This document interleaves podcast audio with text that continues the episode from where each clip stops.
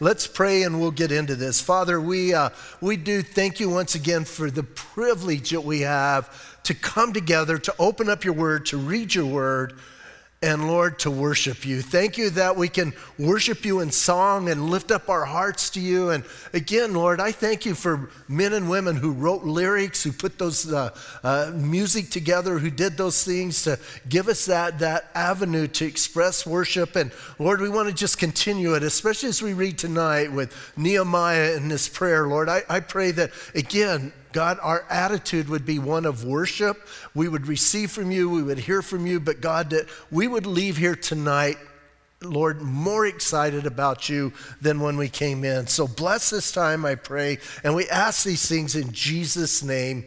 Amen.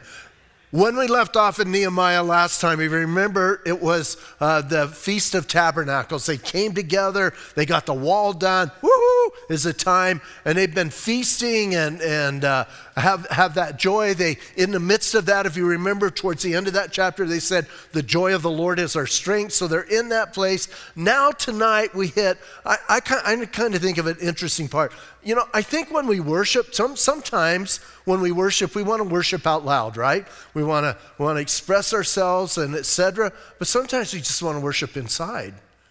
And you know, some people are more inside worshipers than outside worshipers. Some people are more outside than inside. And it's okay, you know, it's fun to, to kind of think about how everybody worships God differently. And it sort of bumps me when we begin to judge people. Well, they're not very expressive. They're not, you don't know what's going on in a person's heart. I remember when I was at Bible college, I, I used to go to a couple different churches up on the mountain there in Big Bear and someone said, Hey, come to this church. This guy's a phenomenal Bible teacher. So we drove, it was kind of around the lake. So we drove over there and we went, and the, the worship was kind of, kind of churchy worship. I don't know how to express it. Kind of, you know, that that kind of stuff and, and pretty subdued. But there was one guy and he's like off on his side and he's just raising his hands and he's worshiping. Nobody else is doing that. So here's what I'm thinking. Dude, why don't you pay attention to what everybody's doing? Like, you just shouldn't do that. Nobody else is raising their hands. Nobody else is doing that. Why would you be doing that? That's me. You guys need to know. I'm pretty judgmental. So I'm judging him, you know, and I'm, and I'm going off on him. And then we get all done with worship, and he gets up and teaches. He's the pastor. and I thought, oh, I guess it was okay that he was doing that. So, hey, but all of that to say we all express different ways and we shouldn't judge one another. But even having said that, I'm not sure we should go in a church that's a little bit more traditional and try and put our moves on it. But we worship differently. Now we come to Nehemiah. They've been, they've been feasting, they've been full of joy. And now they're going to get into that subdued part of worship that I think is important for all of us. Now, here's an interesting thing with prophets, or, or uh, you know, I, I don't know if you'd consider Nehemiah a prophetic book, but Ezra chapter 9, Nehemiah chapter 9, and Daniel chapter 9. What do they all have in common? Prayer. They're all about prayer. And again, I would encourage you tonight, you know, when you get home, before you go to bed, go back and read Ezra chapter 9 and read Daniel chapter 9. Now, Nehemiah chapter 9, check this out, is the longest recorded prayer in the Bible. And you know how long it takes to read it? Or less. Yeah, four or five minutes, and you're done. Sometimes we think, you know, length equals spirituality and you know and and again we need to be careful. I don't think i personally don't think we should judge anyone on how they pray. Sometimes people have said to me you know you said that that was you know whatever and i tell them. When they tell me that i could tell them i wasn't talking to you.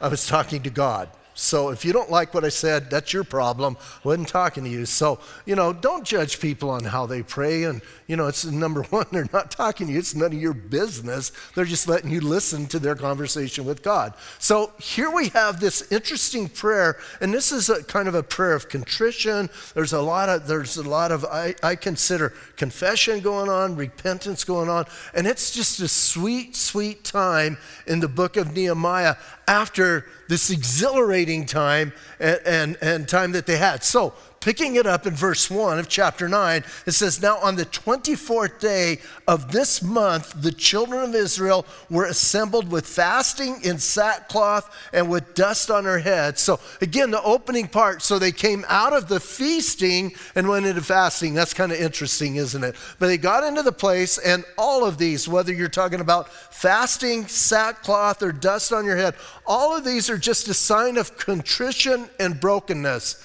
Here's what they're realizing in, in the, the, the, Jews at this time after the temple or the walls are built and everything's coming back together. Here's what they realize as a group, they've not been doing too well. As Israel, as a nation, they've kind of blown it from the very beginning.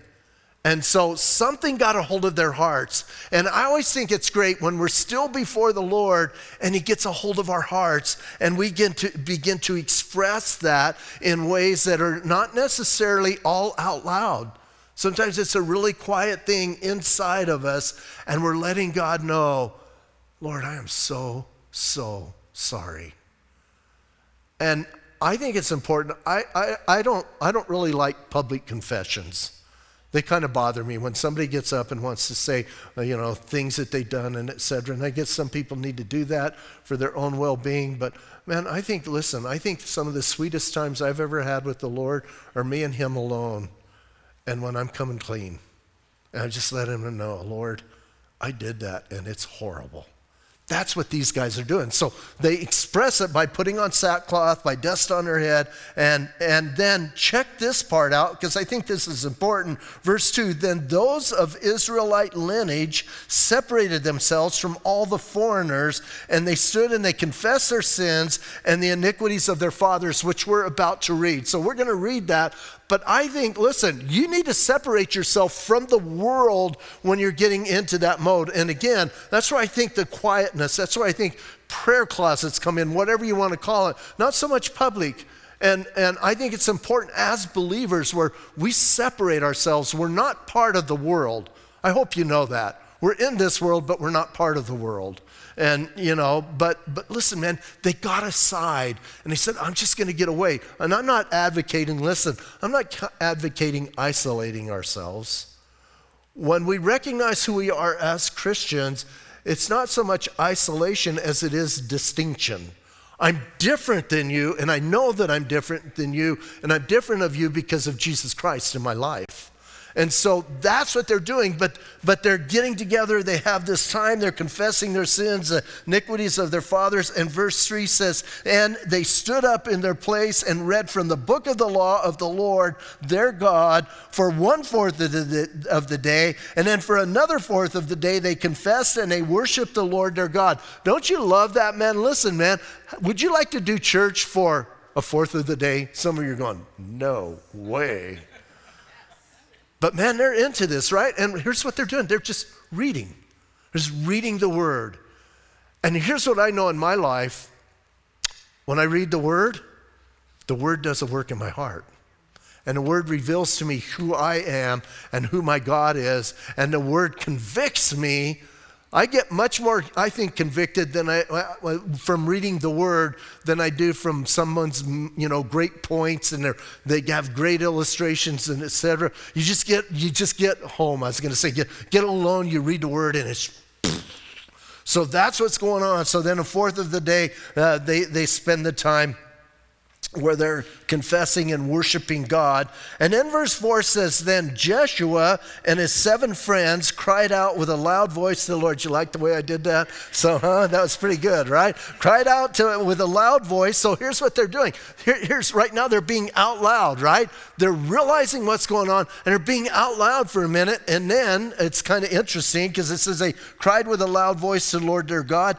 And the Levites, Jeshua and seven friends, said, Stand up and bless the Lord your God forever and ever. Now, don't you like that? Here's what, man, they're, they're like excited, right? So now we're beginning that prayer. And the prayer begins here. Again, I think as most of our prayers should recognizing who God is. And I love the idea. Listen, man, they get up and they stood up and they said, you know, bless, uh, or they stand up, bless the Lord your God forever and ever. Blessed be your gracious name, which is exalted above all blessing and praise. You alone are the Lord. You have made the you have made heaven and the heavens of heavens with all their hosts, the earth and everything on it, the seas and all that is in them, and your and you preserve them, and the host of you preserve them all, and the host of heaven will worship you. Man, I love that whole idea. Listen, man, they're recognizing that God is everything. When was the last time in your quiet time you let the Lord know that you know that He's everything? Did you just tell Him, God, you are? When was the last time you sat down and thanked Him for creation? You thanked Him for making the stars, the sun, the moon. And you just sat there and you just meditated on that. And then, and then in the midst of that, here's what you realize. In the midst of all of that, you realize that all of the heavens and everything he made worship him and bring him glory. And you get to be part of that. Little OU get to be involved in that and get to be that. That's where these guys came. They came to that conclusion from reading the word, from worshiping, and from confession. And now they're in that place, man. They're in that place, they're going forward. So now we hear the prayer. And, you know, some people, here's the, here's the thing that kind of kills me is you get into this and you start reading the brainiacs, smart guys. They want to have long discussions on now, did they take turns praying this prayer and one prayed one verse and one prayed, and how did they do it? Was it out loud? Was it all together? Was it something? And I'm going, why are you spoiling this? Why don't you just read it, right? And again, don't make it so complicated. Who cares how it came out? Nehemiah got it written down for us so that we would know what was going on in the hearts of individuals that day. Maybe it was his own prayer, I don't know, and I don't really care. But as he said that, here's what we're going to do we're going to kind of do the history of Israel. We're going to start from the beginning with Abram, and we're going to go all the way through really quick as they start thinking about things, all the way through to where they are today, them, not today here, but today for them in Nehemiah, where they finish the wall. And it's kind of interesting because, you know, I think it's sometimes good for us to remember where we came from. And I think it's good to remember where we were, and it's good to remember where we are, but it's really good to remember where we're going. And so as we think about that, I want us to I want us to kind of focus. That's what these guys are doing. So they're re- kind of rehearsing everything, and in the midst of that, here's what they're recognizing. They blew it along the way. And you know, it's always good, I think, to let the Lord know that you know you blew it. What's fascinating to me is sometimes we try and hide things from God. Do you know that God knows everything? He knows the beginning from the end. He knows everything. He knows every thought you had. He knows every thought you might have had. He knows every thought that the thought might have had if you had thought the thought that it would have. He knows all of that. And so, listen, when you tell the Lord that you've done something, He's not in heaven in shock, thinking, oh no, not you. I had such high hopes. Confession is good for your soul, not for His soul. And you're agreeing with Him and you're recognizing what you've done. So, listen, they're going to do that along the way. So, after they say, after they declare who God is, now they're doing the rehearsing of who they are. Verse 7 you are the Lord God who chose Abram and brought him out of Ur of the Chaldeans. You gave him the name Abraham. You found his heart faithful before you, and you made a covenant with him to give the land of the Canaanites, the Hittites, the Amorites, the Perizzites, the Jebusites, the Girgashites, and you gave to give to his descendants and you have performed your words, for you are righteous. Here's what they're doing. Here's what you promised Abraham. Here's where we're at. And God, you keep your word. You're faithful to your word. So they recognize that. Now they're going to talk a little bit about Egypt and coming out of there. You saw the affliction in verse 9 of our fathers in Egypt and heard their cry by the Red Sea. You showed signs and wonders against Pharaoh, against all his servants, against all the people of his, of, this, of his land, and you knew that they acted proudly against them. So you made a name for yourself as it is this day. And you divided the sea before them so that they worshiped, or so that they went through the midst of the sea on dry land. And their persecutors you threw into the deep as a stone into the mighty waters. Moreover, you led them by day with a cloudy pillar, and by night with a pillar of fire to give them light on the road which they should travel. So, listen again, this is coming out, right? Now they've come out of Egypt. So, you had Abraham, and you went through that whole process. Then you went into Egypt. Now you came out of Egypt. You're on your way. Now you're in the wilderness. Now you're going to go to Mount Sinai, right? Verse 13, you came down also on Mount Sinai, spoke with them from heaven, and gave them just ordinances, true laws, and good statutes and commandments. Something to notice about verse 13 that I think is important. The Israelites recognized what God did for them was good, not a restraining, not something horrible, his law was good for them. Why? It gave them the opportunity to be all they could be. We need to understand God's quote, you know, giving us uh, things that are, uh, for some people, think restrictive, are actually freeing. And they let you be who God intended you to be. And I love the idea of just how they put this in this prayer when they say, man, listen, just ordinances, true laws, and good statutes. When was the last time you looked at Leviticus and said, This is good? Or you read Deuteronomy and said, That's, that's, that's good. It's good commandments, good statutes. We usually look at it and go, Oh my word. So think about that in, in their heart. And then he said, verse 14, You made known to them your holy Sabbath and commanded them precepts and statutes and laws by the hand of Moses your servant. You gave them bread from heaven for their hunger, and you brought them water out of the rock for their thirst, and you told them to go to possess the land which you had sworn to give them. So that's kind of a quick history, right? We do the quick history, and we're gonna we're gonna talk about something, then we're gonna go back and do a little bit more history of that time. But listen to verse 16. But they and our fathers acted proudly, hardened their necks. I kind of like that, right? Instead of a stiff neck, they hardened their necks and, and, uh, and did not heed your commandments. They refused to obey, and they were not mindful of your wonders that you did among them. But they hardened their necks, and in their rebellion, they appointed a leader to return to their bondage. But you are God, ready to pardon, gracious and merciful, slow to anger, abundant in kindness, and did not forsake them. So again, kind of a quick, kind of a, a, a quick little thing. Remember, they got into the desert, and here's what they said: "Oh, we miss Egypt so much. The leeks and onions." It was so good. And now we're out here in the desert and we're going to die. Now, when they were leaving Egypt, they were pretty glad to get out from under the bondage of Egypt, right? But now they're like, oh, we want to go back. Kind of like us, right? Sometimes we look at things and why are you doing that? Oh, because I just like leeks. I really don't like leeks, but you know, they're kind of, oh, so good back there. And it is, isn't it funny how some things like trigger, um, trigger memories and, and you do it? My, my grandmother, uh, my mom's mom, used to always have this candy, horehound candy. Any of you taste horehound candy? It's like the worst tasting stuff in the entire universe. But you know what? Every time I go in a candy store that's old fashioned candy, I buy horehound candy. Why?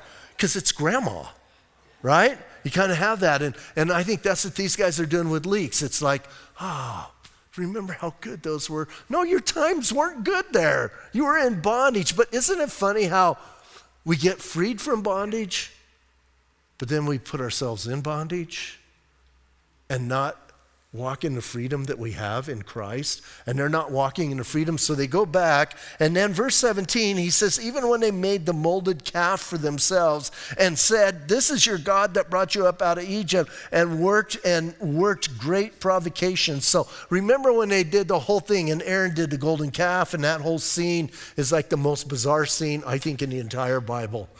It just cracks me up when Aaron goes, I don't know what happened, man, these crazy people. Moses, you're up on a mountain, these crazy people, they threw gold in the fire and his calf jumped out.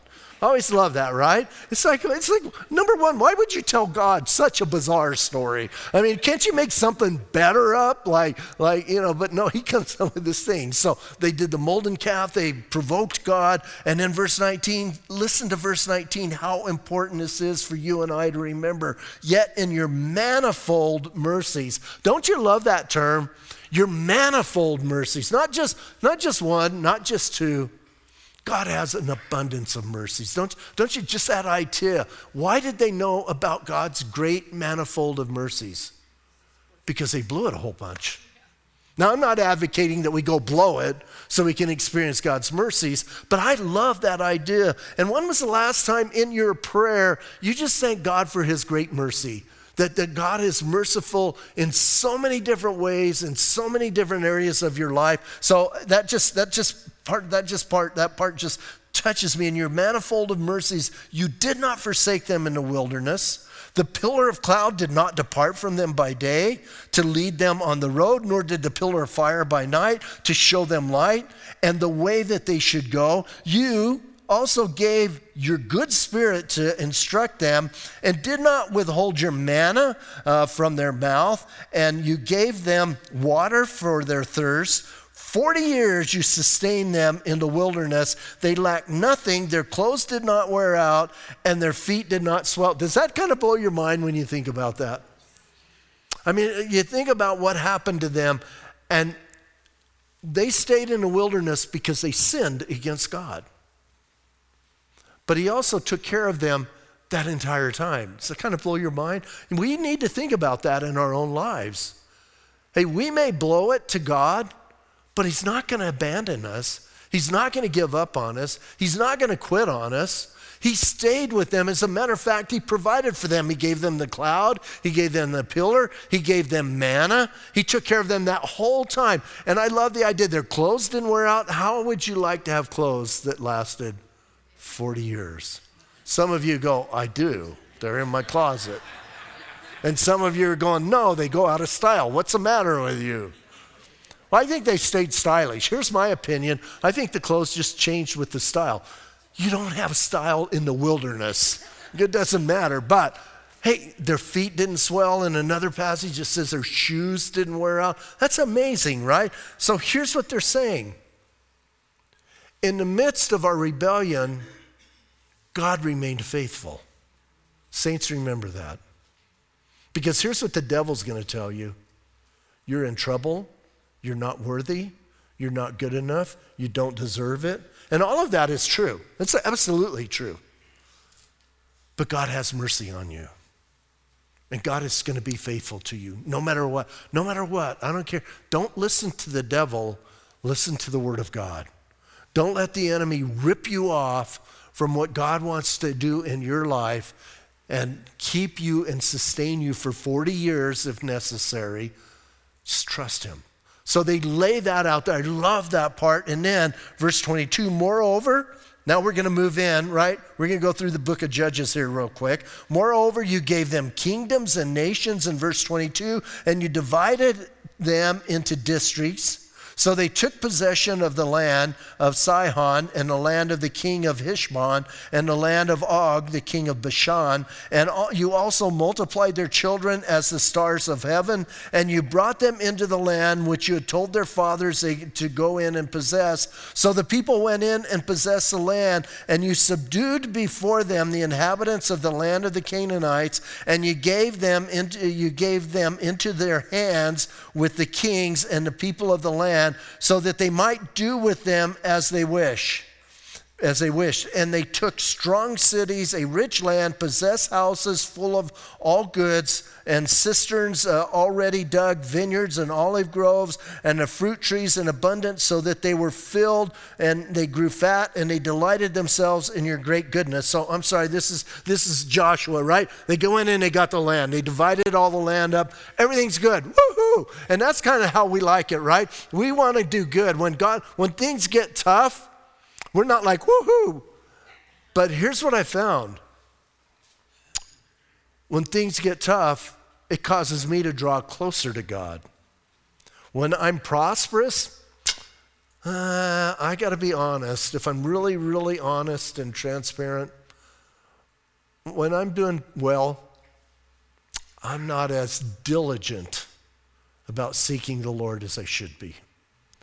What's the proverb in, in one of the proverbs? What's the proverb? Lord, don't give me so much that I don't trust you, but don't give me so little that I have to go steal, right? This, that's, that's a paraphrase right? Remember the, the, the proverb says, uh, you know, Lord, here's what I want to be. And, and that's kind of, and here they're doing well, man. Everything is going good. What happened to Israel when they went in and everything's good? Hey, when you move in to a new place and everything's planted for you and everything's taken care of, all the wells are dug, all the fruit trees are blooming, you know, you're moving in somebody else's house and yes, and you're going, yes. And then they got lazy and so as they got lazy is the book of Judges. So now we're now we're going to look at Judges for a minute. Verse 28, nevertheless, they were disobedient and rebelled against you and cast your law behind their backs, and they killed your prophets who testified against them to turn them to yourself, and they worked great provocations. Therefore you delivered them into the hand of their enemies who oppressed them, and in the time of their trouble, here's, here it is, right? In the time of their trouble, when they cried to you, you heard from heaven, and according to your abundant mercies, you gave them uh, deliverers who saved them from the land of their from the hand of their enemies. But after they had rest they again did evil before you. Therefore you left them in the hand of their enemies so that they had dominion over them. Yet when they returned and cried out to you you heard from heaven and many times uh, you delivered them according to your mercy. So remember the book of the book of I was going to say proverbs the book of judges? How they would like go and they'd do okay and then and then they would get into rebellion and they would blow it, and then God would raise up another judge, and then they would blow it, and then, you know, do well, then they would blow it. Well, that's what they're saying here. And that's kind of like us, I think, in our own lives. If we're really honest, man, we start climbing out of a pit, and we go like this, and we're doing good, and we're going, yes. And then we all of a sudden say, well, I don't need God as much as I needed him yesterday. And we're kind of like doing our own thing. We start, we start getting, you know, close to the edge, right? And we, how, how close can I get without sinning? Don't do that. You're going to fall. And so you tend to do that. And so they fell, and then God picked them back up, and they fell, and God picked them back up. So that's the book of Judges back and forth. And then verse 29 says, And you testified against them that you might bring them back to your law, yet they acted proudly and did not heed your commandments, but sinned against your judgments which if a man does, he shall live by them. And they shrugged their shoulders, stiffened their necks, and would not hear. Yet, for many years you had patience with them. Aren't you glad God is patient? I am. I am really glad He's patient. I'm glad that He doesn't give up. If I had to deal with me, I guess I kind of do because I live inside here. But if I had to deal with me the way God has to deal with me, I think I would give up on me. I'd say, You just forget you. But God is patient, and He works, and He works, and He works. Sort of reminds me of, again, the clay and the potter, and just working at that clay and knowing that you can make something great out of that clay. And you know, sometimes as a potter, sometimes you need to know clay gets a little bit stubborn, it gets a little bit hard to deal with. And just working it and knowing in your mind, here's what you know as a potter I can make something good out of this. And here's what God knows about your life I can do something with this. Maybe not good, but I know I can do something with this. I think He looks at some of us and I'm just going to keep working. He's patient. And I love that whole idea of many years. How long was He patient with Israel? 400 years? Patiently bearing with them. And we might even say millenniums, right? Because he's still dealing with Israel. He's patient. Man, understand that for your life and how good he is. So, so again, verse 30, for many years you had patience with them and, and testified against them by your spirit in your prophets, yet they would not listen. Therefore, you gave them into the hand of the peoples of the lands. Nevertheless, your great mercy, in your great mercy, you did not utterly consume them nor forsake them, for you are God, gracious and merciful. Don't ever forget, even when you feel abandoned by God. That's what they're saying. Even though they felt abandoned, here's what they know God is gracious and God is merciful. No matter what, again, don't listen to the, uh, to the lies from the pit of hell. Listen to the truth from God and what He has to say. And, and I think this is, you know, just again, a great prayer. And so here they are. And here's, here's the way I look at this Israel so bad wanted to be in the world. They kept rebelling against God. If you go through their whole history of Kings and Chronicles, and they're wanting to rebel, they're wanting to go the way of the world. Here's what God did You want the world? Go. And that scares me you see, that scares me that God says, okay, I'm going to put you in that situation and I'm going to make you sick of the world, right? The whole Babylonian captivity. Be careful. Be careful when you're pushing against God. Man, He may say, okay, go. And that's a scary thought, isn't it? So, now, verse 32 Now, therefore, our God, the great and mighty and awesome God, who keeps covenant and mercy do not let the trouble uh, do not let the trouble seem small before you that has come upon us so here's what's going on now they're back now they finally we, we might say this they've done everything they finally got to what they wanted to pray about and that's what some of us do. We go on and on and on and on, and we finally get to what we want to pray about. And, you know, I'm, I'm glad God is patient in those times because if I were God, I would say, Would you just get to the point? Like, why did we rehearse this whole history? Like, I didn't know what you guys did.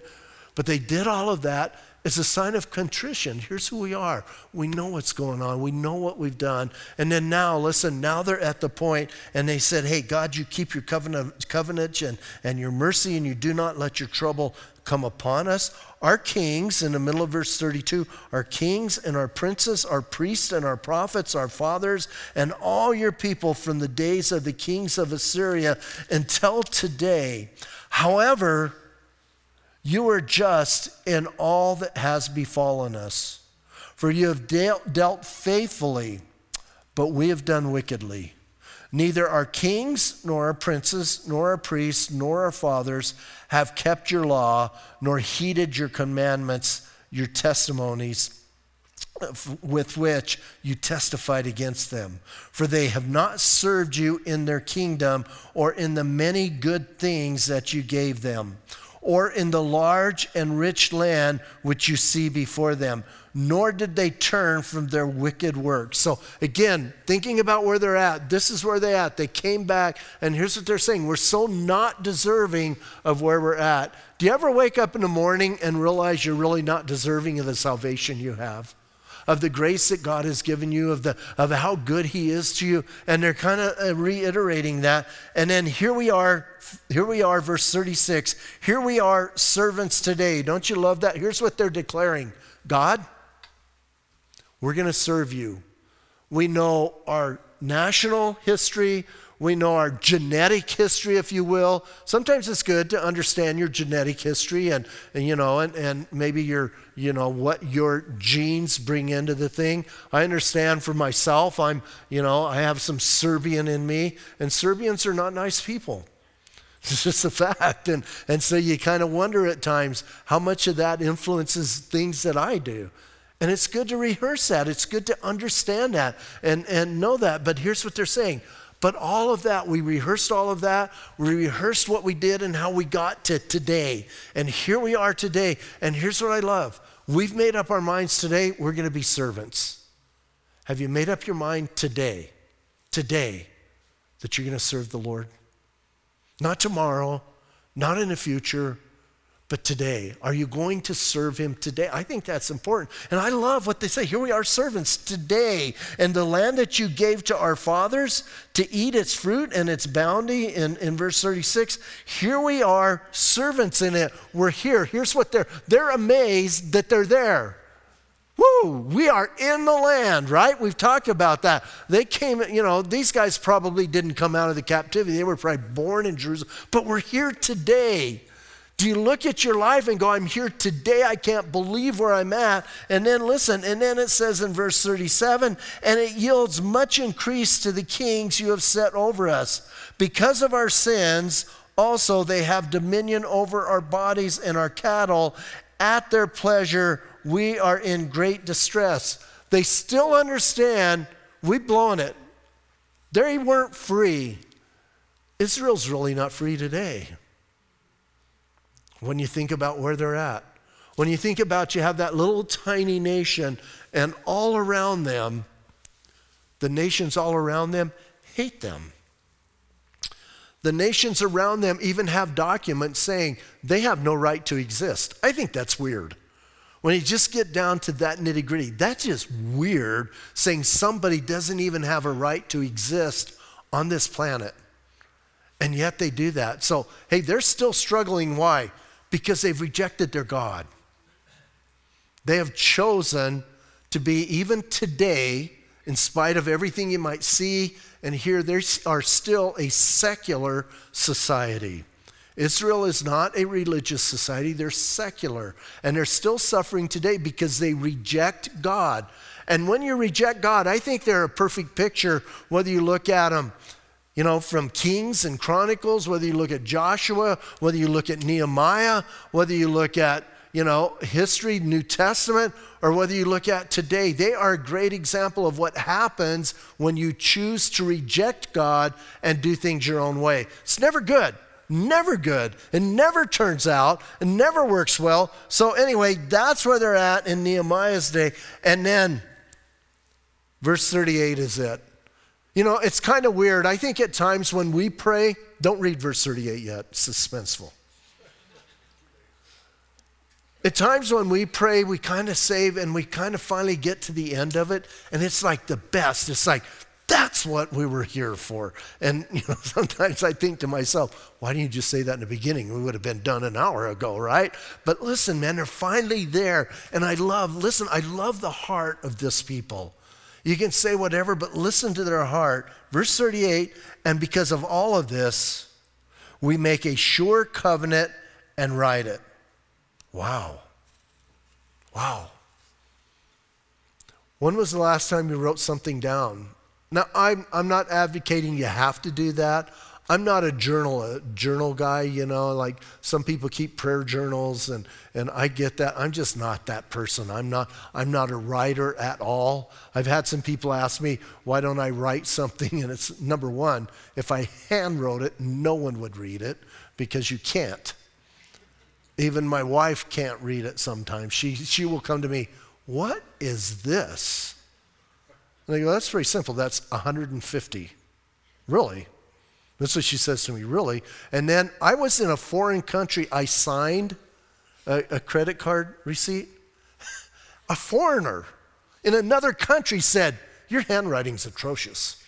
And I thought, How do you know what I even wrote? Why would you say that to me? So I don't, I don't journal for that reason. And then another reason, I just don't think that way. That's just not who I am. So I'm not saying that, you know, you need to do something, but, you know, when was the last time, if you wrote it in your heart or if you are a journaler, is that right? Or did I make a word up? Journalers, okay? Thank you. So if you're, if you're that person, when was the last time you sat down with the Lord and say, God, I am going to covenant with you to do this? I know some people go, we're free. I know we're free. You're free to do that. When was the last time you were that serious about what you saw that God revealed to you for you to go forward with, that you're going to write it down, whether you write it in your heart or you literally write it down. I love this idea. We made a covenant right now, God. We make a sure covenant and we're going to write it, and then our leaders, our Levites, and our priests will seal it. Now, we don't have leaders, we don't have Levites, we don't have priests. Well, we kind of have leaders, but sort of. But we don't have Levites or priests. But I don't think, again, I don't think it's the church's leadership or the leadership of the church's business what you're covenanting with the Lord. Now, I know some churches do that. Make a covenant and give it to us, and we'll make sure you keep it, especially your money. But we're not that church, right? Saints, what I like about Nehemiah chapter 9, it's a little bit different prayer than Ezra chapter 9, way different than Daniel chapter 9. They're all different kind of aspects of approaching God. What I like about Nehemiah chapter 9 is, is I look at it as this it is pure, simple honesty before God. Just sitting and being real with God. And I think that's so important for us as we go forward and as we even, you know, walk through this event that we're walking through right now that is scrambling some of our brains and, you know, some of us are just like, shh. Let's be real before God because He's going to guide us and direct us. Do you know God knows the beginning and the end of this thing? He knows exactly how it's going to work out. Let's sit still before Him. Let's be honest with Him. And let's open up our hearts to Him. And then, more importantly, as He reveals things to you, let Him know you're His servant. And you're going to do it. And you're not going to bail out on Him. Let's stand up and pray. Father, I do, I do ask that right now as we think about what we just read, and Lord, it is, it is a kind of a lengthy time to kind of get to the end. But Lord, I believe sometimes we need to be a people who are honest with you and we begin open ourselves up and we begin to really meditate on who we are, where we've been, what we've done, and where we're going. And so, God, I ask for myself, I ask for my brothers and sisters who are here tonight, I ask for my brothers and sisters who are watching online, that we would be real with you. And I think, especially right now, during a trying time, during a difficult time, I pray, God, that we would open ourselves up for more of you and less of us.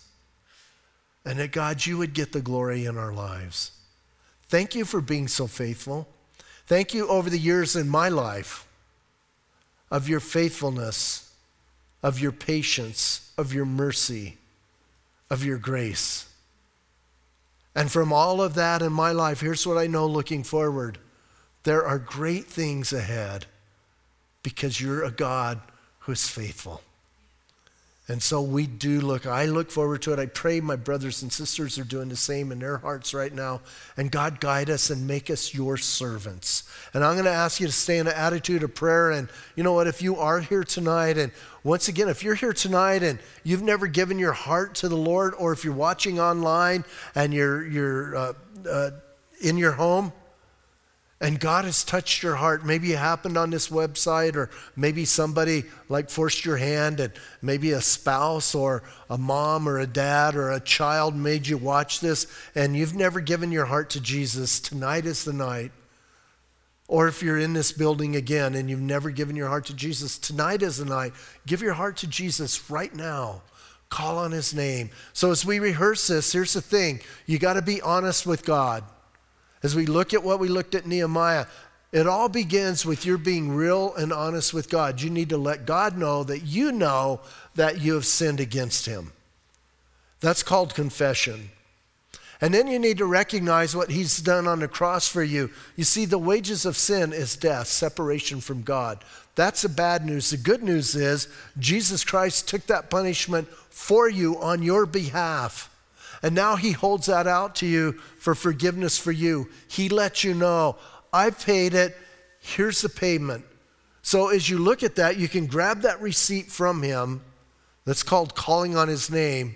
And tonight you will be born again. So if you want to do that, I'm going to say this prayer. You can say it with me. You can say it out loud. You can say it in your heart. If you're at home, say it out loud. Say it real loud, like we read. And you know what? Call on his name. So repeat this after me Jesus, today I confess to you that I am a sinner. I'm sorry, God, that I sinned against you. And right now I'm asking you to forgive me. Jesus, thank you for dying for my sin. Thank you tonight for your forgiveness. And right now, I'm asking you to come into my heart and change me. Jesus, I want you to come into my life and guide me. Tonight, I'm asking you to be my Lord and my Savior. If that's a cry of your heart and you said that prayer tonight, here in, in, in the room and you meant it sincerely, I'm going to ask you put your hand up in the air, put it high up in the air. We want to celebrate with you. We want to pray for you. Anyone in here making that decision tonight, greatest decision you'll ever make. If you've made that decision at home, again, you, you can let us know. But God, I pray right now as we get ready to leave that, Lord, you would be glorified in our lives. We want to be like these people we read about. We want to be your servants and we want to honor you and we want to glorify you. And we pray these things in Jesus' name. Amen. Hey, if you're watching online, you said that prayer, you need to let us know. You can go on our website, and there's a, a whole thing for a new believer packet, or you can still text us. We still have that number, 520 210 3678 approximately. That's the number. Just text that number, and if it's the wrong number, whoever gets it will let you know they're praying for you and they're really happy you accepted Jesus. So, but text us, let us know. We do want, listen, we, we're not trying to count you. What we want to know is what we can do for you. So let us know. And again, as you guys here in the sanctuary, as we get ready to go, rejoice in Jesus, be glad that you're saved and let the world know. Let's go out again. Let's set the, hey, in a time where I see, I am so tired of all the propaganda, and I'm sorry to say it that way, of, of no hope, of despair. There is hope in Jesus Christ. And we need to be the light, and we need to go out, and we need to be a bright light in the midst of this and let people know hey, it's okay to be normal. God bless you guys.